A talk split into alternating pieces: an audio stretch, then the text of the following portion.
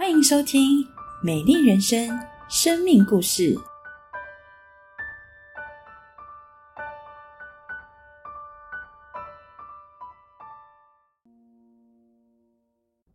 信主后，我在教会接受真理的装备，参加许多的课程，逐渐稳定主日与小组聚会，学习每天读圣经，凡事祷告，一次次经历害怕、恐惧的时候，呼求神而得力量，靠主刚强壮胆，使我能够在小孩睡着后，一个人去厨房洗碗，去后阳台晒衣服。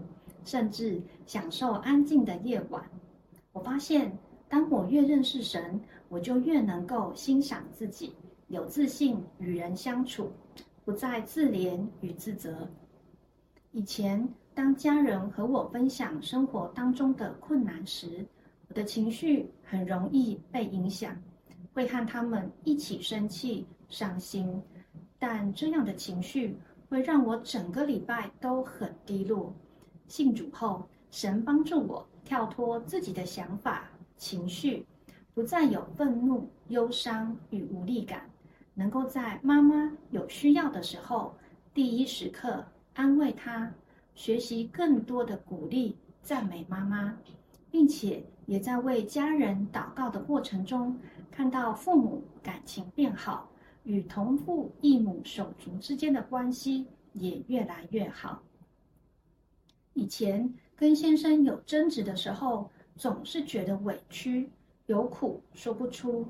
信主后，参加小组聚会，在姐妹们的陪伴与小组长的鼓励下，学习耶稣牺牲的爱，并且在真理中学习顺服先生，学习一切都是为主而做。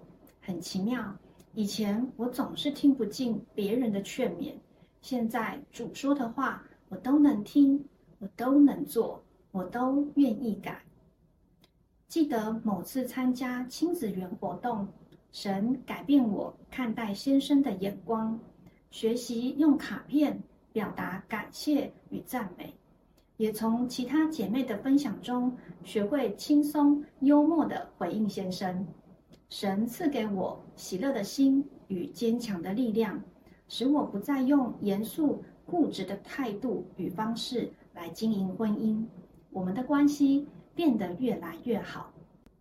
在教养方面，当时的我认为孩子的表现就是我的成绩单，我常把过多的期待放在大儿子的身上，所以在伪单亲的日子里，孩子们除了缺少了父亲的肩膀。还要接受我的唠叨和过分要求。当他考九十九分，我会问他怎么没有一百，而他考了一百分，我还责怪他名字怎么写的这么丑。但感谢主，教会开设教养课程，让我看见孩子是神所赐的产业，而父母是管家与园丁。我们要按照上帝的心意与计划来教养。我祷告，求主帮助我能够做到。而神提醒我，不要总是以吼叫的方式管教孩子，并且用很奇妙的方式改变我看待孩子的眼光。某次，当我又想要以怒吼的方式来管教孩子时，神使我气喘发作，而无法开口说话，更不用说要大吼大叫。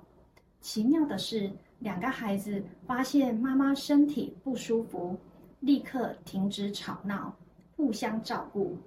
神让我看到，比起用自己的吼叫威胁，透过祷告，依靠神，我更能够轻松育儿。